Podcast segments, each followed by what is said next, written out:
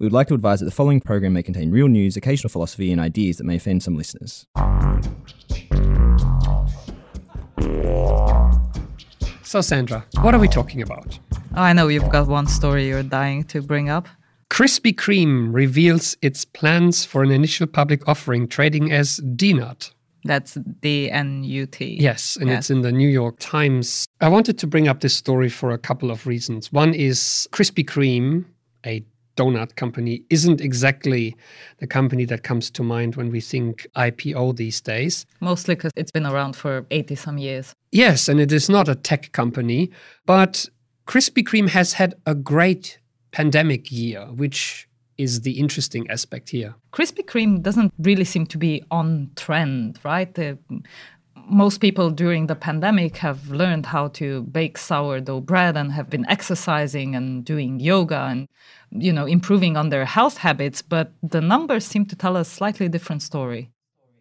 Yeah so Krispy Kreme sales grew 17% to 1.1 billion in the last fiscal year, which kind of paints a different story to what we're seeing on Instagram or what is portrayed on endless Zoom calls and on Twitter, where people seem to make everyone believe that they're living this healthy lifestyle and they're doing all this sport. So maybe what happens off camera is donuts. And that to me is not all, because often companies that are not quite on trend are ignored and we think they're not doing well. How could a donut company be doing so well at the time when all the trends point towards health and maybe something that's got almost half your daily intake of sugar is not something that would perform really well during the pandemic. But a similar thing happens in tech actually. Last week, Hangouts reached 5 billion downloads. Just a reminder Hangouts is a Google product that has supposedly been dying for the past five or so years. And yet, still, 5 billion downloads shows that it's very much not dead. It's supposed to be phased out sometime later this year, but seems the jury is still out. And it reminds me of those conversations we had with Simon Kemp about all these websites and tech companies that get written off because they're not the sexy thing, but that are very much still dominating by sheer numbers. Anyone remember Yahoo? Yahoo still has a larger active user base than Snapchat. It's the fifth most visited site on the internet still. And it is very much a go to place for things like financial information, for example. And often that's what happens to the not sexy thing. And I remember back in the day, we did this episode about the innovation that was happening and how well eBay was doing. And no one was talking about eBay because it wasn't the sexy company. And the New York Times, Shira Ovide's on tech made a point the other day about those companies in the middle, we tend to think about the spectacular failures, Theranos or WeWork, the scandals. We think about the unicorns like the Googles, Apples, Amazons, TikToks, Ubers, but we forget that there are many companies in the middle that are actually the breadths of what is happening in tech. Solid companies like eBay or uh, Dropbox, for example, which is a solid performer, is used by a lot of people, but they're not the kind of stars that make headlines all the time. So we should pay attention to things that are not obvious, but in the meantime, things that are very obvious, which we have to bring up. This has been happening for the last few weeks, a lot of the big energy resources companies are doing interesting moves to cut emissions or to address climate change or to make really interesting left field investments. Chevron shareholders had voted for a proposal to reduce emissions. And similarly, ExxonMobil also suffered what's been called a shareholder rebellion from climate activists and other institutional investors who are demanding that they set some strategy for a low carbon future. And they weren't the only ones in the news. Such as a Dutch court ordering Shell to also cut emissions. And in an interesting other move, PTT in Thailand, the Thai oil giant, has started investing in plant based proteins in an attempt to become less dependent on fossil fuel businesses. To be fair, it is a $9.6 million partnership and market capitalization of 38 billion. So a oil drop in the ocean. But still, it's interesting to see a move towards, and I think it's a protein from jackfruit that they're using to create meat, which I think I have actually tried. It's not bad. I remember that. And I think we've mentioned that on the podcast previously. And something we'll come back to, I'm sure, in a full episode, but there's interesting conversations about where all these decisions will lead. And there was a very interesting article in the South China Morning Post where Joseph Stiglitz, the economist Nobel Prize winner, interviewee on one of the Sydney Business Insights podcast was warning that carbon pricing may inadvertently trigger a global financial crisis, that carbon prices will be much higher than current prices, and then fossil fuel assets will come down, and that the transition will actually lead to something similar to the subprime mortgage crisis.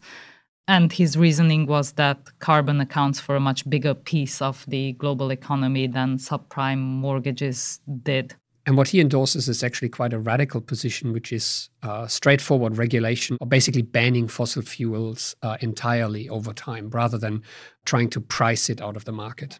Yeah, he's saying that would be a much easier solution than actually having a pricing system because the transition that that pricing system would bring about would create a financial crisis. And of course, this sounds like a radical solution because we're so accustomed to working with economics or incentives to solving these problems. But he points out that the risks are far greater and a much cleaner solution would be an outright ban.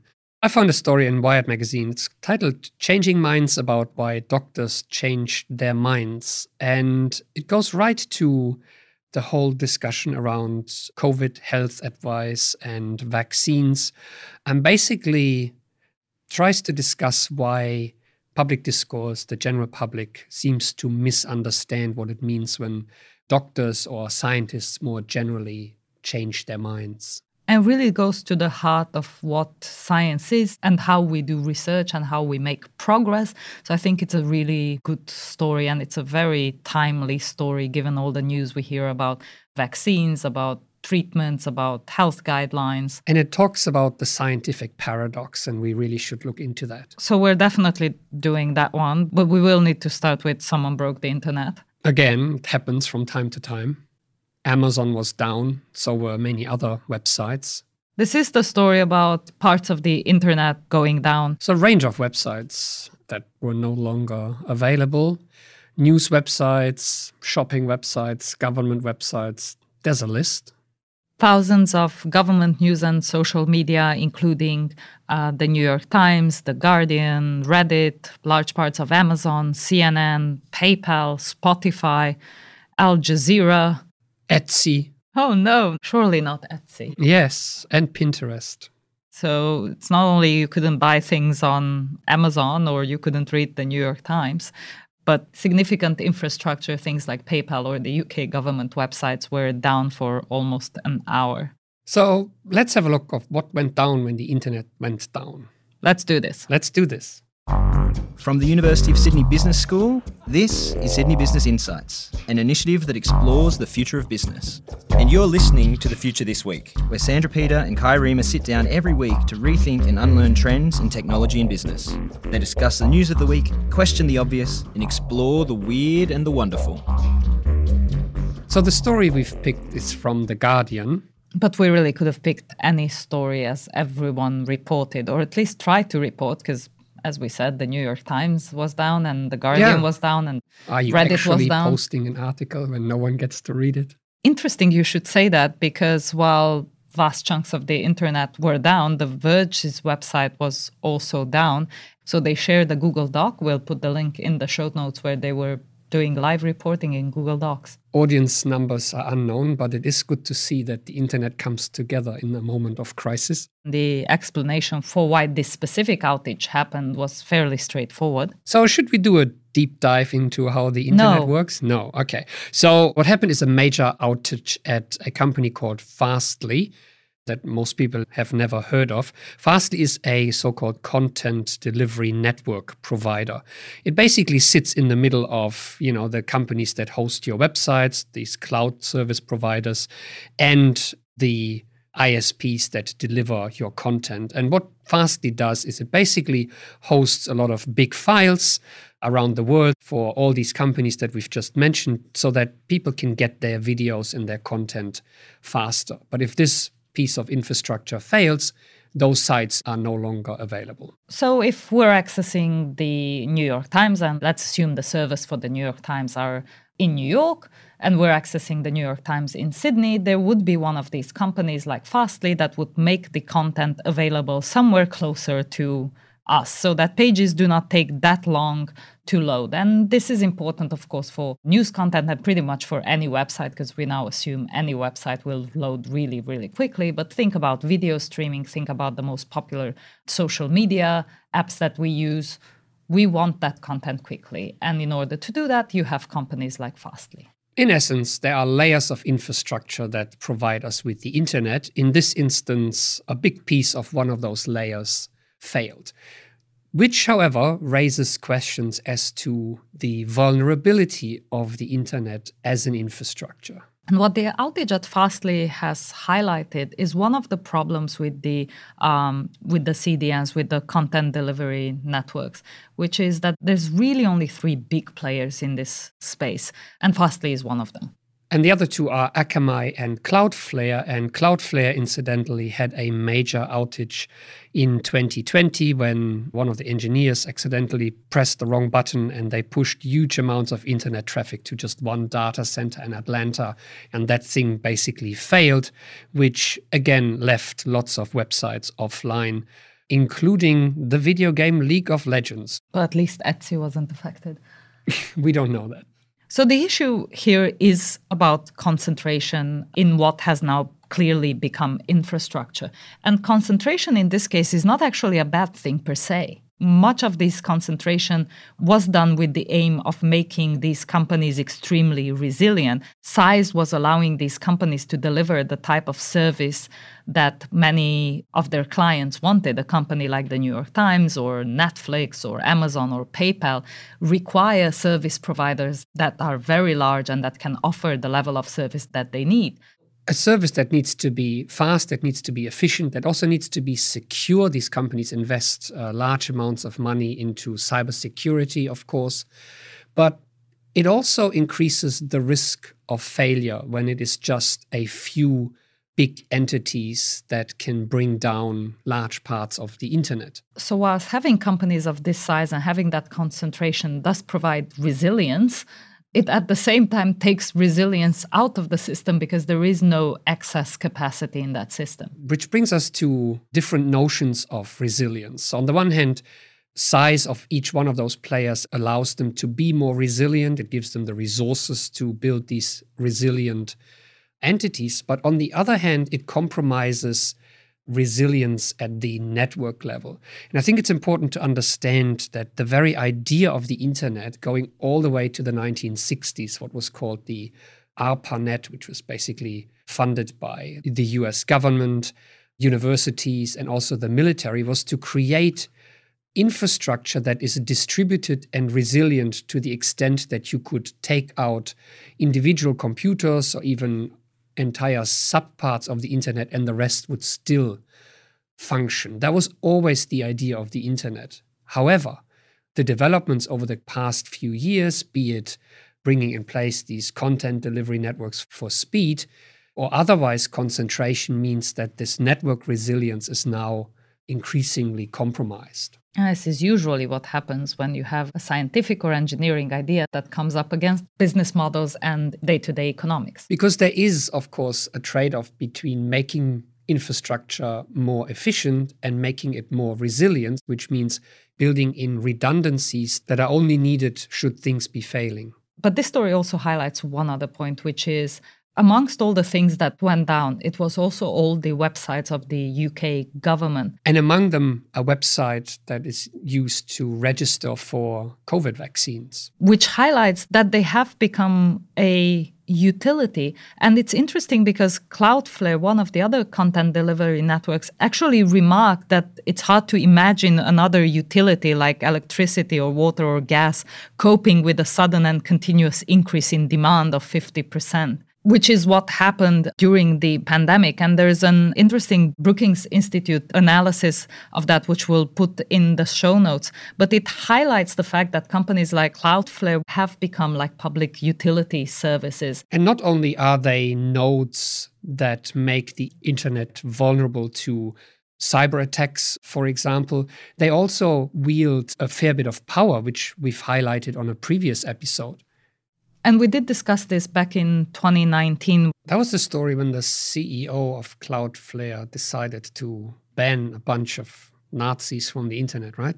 Yeah. One fine morning in August, the CEO of Cloudflare, Matthew Prince, sent an internal company email in which he just decided to kick people off the internet. And the quote from the email was My rationale for making this decision was simple. The people behind the Daily Stormer are assholes, and I'd had enough. Let me be clear, this was an arbitrary decision. He continued, I woke up this morning in a bad mood and decided to kick them off the internet. It was a decision I could make because I'm the CEO of a major internet infrastructure company. So, this case, as well as the outage, point to the fact that critical public infrastructure, the internet, really depends on a few commercial entities, and in fact, a few individuals really who not only run this critical infrastructure, making it vulnerable, but also make decisions about you know who gets to be on the internet in the first place. And to me in the end the story really came down to how invisible a large part of the internet is to us and how we always think about concentration of power or big tech when we think about the likes of amazon or google. But now we have this entire invisible infrastructure to the internet that is similarly critical but we don't really know or spend any time talking about. You're absolutely right all this discussion about you know free speech on Facebook and content moderation, what we tend to forget in the quest for regulation is that there's this whole hidden layer that needs taking care of in order to protect the internet as a piece of critical infrastructure. Because as with every industry, this one is also affected by concentration and economic rationales. It's just that we don't get to see it. But on to our second story changing minds about why doctors change their minds. It's a story from Wired that tries to change our minds about how we perceive uncertainty and doctors changing medical guidelines or medical advice. So the article makes the point that when doctors, when scientists change their mind because new evidence becomes available and findings change, that this can erode trust in the general public because people say, you know, yeah, they've been wrong. Who knows that they're right now? They've changing their mind. We don't know what to trust and who to trust. When in fact, this is actually a feature of the scientific process that doctors and scientists can change their mind in the face of new and better evidence. And this has really come to public attention during the pandemic as medical advice has changed as we better understood the disease, for instance, advice around wearing face mask or how it was contagious, but also around the efficacy of vaccines, when doses needed to be taken and how many of them or what the side effects were or who should take which vaccine, what age groups. As we learn more, as the results of more studies become available, as more results from the actual rollout become available, we can fine tune and adjust the health advice based on the medical evidence. But for the general public, this meant, oh, doctors must not must not have the right answer. Surely they've been wrong before; they can be wrong again. How do we know that they're right this time around? And so we really want to take a look at the scientific process and how it differs from how we typically tend to think about the world. So we want to set aside any of the emotional discourse that happens on social media around this or nefarious actors posting disinformation, which also contribute to a lack of trust in science. And we also want to set aside the fact that there's been a gradual erosion in trust in experts across the world and there've been a number of books over the last decade about this. Even al gore's assault on reason spoke to this. Tom nichols's the death of expertise the campaign against established knowledge and why it matters spoke to this erosion in trust in experts and really numbers over the last 50 years have shown that it's gone down from about 73% in the us who have confidence in, for instance, medical experts to about 34% just 10 years ago. And so, while there are a number of different factors at play, we want to concentrate on the scientific process and, in particular, the notion of what it means to be wrong or what it means to change your mind. And we want to do this for two reasons. One is that we keep seeing this story come back again and again. I remember us doing an episode on Corona Business Insights where people were really struggling with preprint publications and how these were distributed and scientific studies that were still undergoing peer review, but they were being reported by the media. And the second reason is one that the article itself brings up is that professors quite often half jokingly tell students that what they learn in class will be outdated by the time they graduate. And that is true for the medical profession as it is for business schools. And that there is a good reason for this. And that's the reason we want to talk about.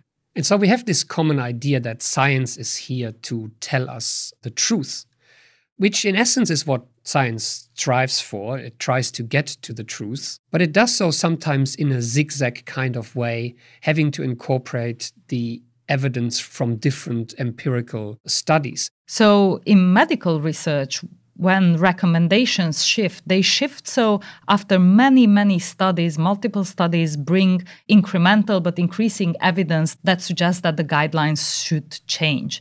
And the COVID 19 pandemic has accelerated a lot of these processes, but has also made them a lot more visible and a lot more unsettling for people who are not part of the medical profession.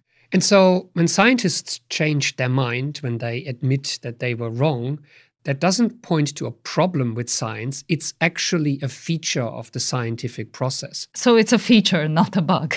It is a feature, not a bug. Changing your mind is an important quality in a scientist when the evidence changes or more evidence becomes available, I should say. And being wrong in the sciences can be a sign of progress because you're learning something new. You're making a leap in understanding and knowledge. Oh, and this reminds me of the conversation I had with Danny Kahneman. Danny Kahneman, the uh, Nobel Prize winner in economics, who you interviewed for one of the episodes of Sydney Business Insights. And I actually think we should play a bit of our conversation. This is not something that ever made it on the podcast. It is such an important aspect of how science works. Failures are routine in academic work and in thinking work, but I actually enjoy changing my mind. And you know, the occasion that for changing your mind is always when you find that you've been wrong. And for me, this is a real joy, finding that I've been wrong, because that discovery means that I've learned something.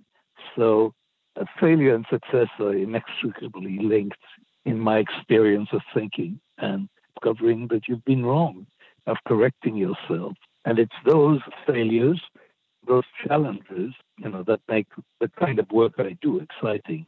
I changed my mind about well-being in a very radical way. Uh, I thought I had a point of view, and then I decided that point of view does not work. So I think an important insight at this point is to highlight what being wrong means in the sciences and how it's very different to what being wrong in general means. Because in general, if, if one of us was wrong, we made a mistake. But in the sciences, it doesn't mean that you made a mistake. It's just that you didn't have enough evidence yet, or you didn't understand the problem well enough yet. And so changing your mind means you're making progress towards the truth. It is not a mea culpa uh, a walking back of a wrong decision. It is rather the scientific process unfolding in areas that are not yet well understood, like a new virus coming in, the development of new vaccines. These are uncharted territories. Doesn't mean that we made a mistake. It's just that we haven't had the right evidence to understand it in the best possible way. So this should actually engender trust. It's the scientific process working properly. And that's the case with a lot of terms that have a slightly different meaning when people use it for research purposes or when we use it in a day to day conversation. So when we say, oh, but that's just a theory. Yeah, you're right. In general parlance, you know, having a theory is just a, a statement of belief. Oh, that's my theory about yeah, it. anyone then, can have a, a hunch or a theory. But in physics, gravity is a theory.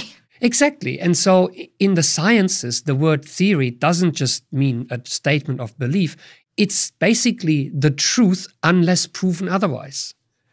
Gravity is what the world is like. It's our understanding of this phenomenon in the natural world. Unless, you know, we develop further evidence that might debunk gravity, that is the truth as we understand it. So scientists are often, by necessity, tentative in their arguments because they allow for the fact that future evidence might actually change their minds. But it doesn't mean theories are just beliefs. They're grounded in evidence. And the process by which we reach these theories, it's a cumulative, usually quite slow process that has, because of the pandemic, been made very visible and has become part of conversations that do not deal well with, well, it's complicated or we need more research, but rather need a one liner that is a good headline or that makes for a good tweet. So, science often comes up against, on the one hand, unrealistic expectations by the public or the media that, you know, there should be an unequivocal truth, just tell us what the world is like. As you said, it's a slow cumulative process. And on the other hand, a misunderstanding of what it means when scientists are tentative in their arguments, that they're 95% sure or that they're never 100% sure about a given phenomenon. And maybe one last thing to add here, which is very much part of the research process and of the scientific process. As we said, this is cumulative, but it's also a conversation, a debate that people have. So often in research or in scientific discourse, there is a lot of criticism, of constructive criticism, where people on purpose try to take down other people's ideas to see how robust they are, to stress test them, to build on their ideas. So constructive criticism and building and changing ideas is very much part of the process. But that can lead to a lot of confusion if it's taken outside of the research process and into a more day to day and often politicized debate. So, really, what we need yet again and over and over again is a better understanding of what we mean by terms like theory or being wrong, changing your mind, having debate, disagreeing with each other, or not being 100% sure that these are actually necessary ingredients in you know wrestling with nature and revealing the truth about how certain things operate and that is actually what we call the scientific paradox, which is the things that are meant to instill trustworthiness in the process, the constructive criticism, the debate, the changing the mind, can often lead to people trusting the scientific process less. And so the two of us are happy when we can change our mind because it's usually a good publication opportunity because we understand something that we didn't.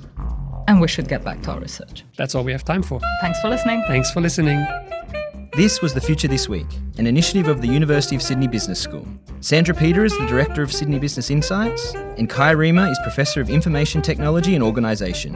Connect with us on LinkedIn, Twitter, and Flipboard, and subscribe, like, or leave us a rating wherever you get your podcasts. If you have any weird and wonderful topics for us to discuss, send them to sbi at sydney.edu.au.